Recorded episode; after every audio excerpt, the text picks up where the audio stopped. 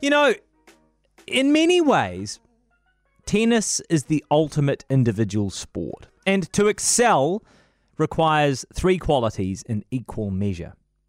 Obviously, you've got to be fit.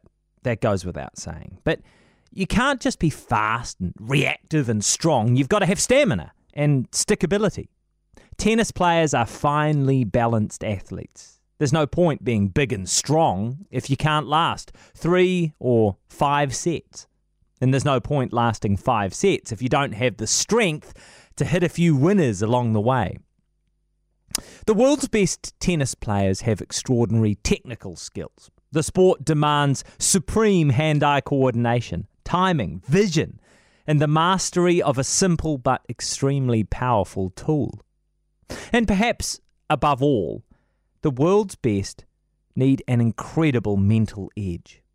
In Grand Slam tournaments, players cannot be coached during their games. They rely only upon themselves to shoulder the insane pressure of life changing moments and life changing matches, the huge ups and terrible downs of a game's shifting momentum.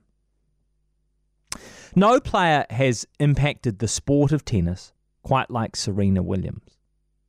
But no one has played tennis like Roger Federer.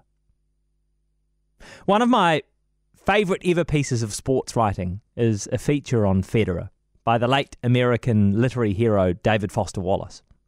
The author was a tennis prodigy as a kid, and he sought to describe the Federer ballet not just as an athletic contest or a ticket to multi million dollar electrolyte endorsements, but as a form of human beauty that, that transcended sport. Federer's forehand is a great liquid whip, his backhand a one hander that he can drive flat, load with top spin or slice. The slice with such snap that the ball turns shapes in the air and skids on the grass to maybe ankle height.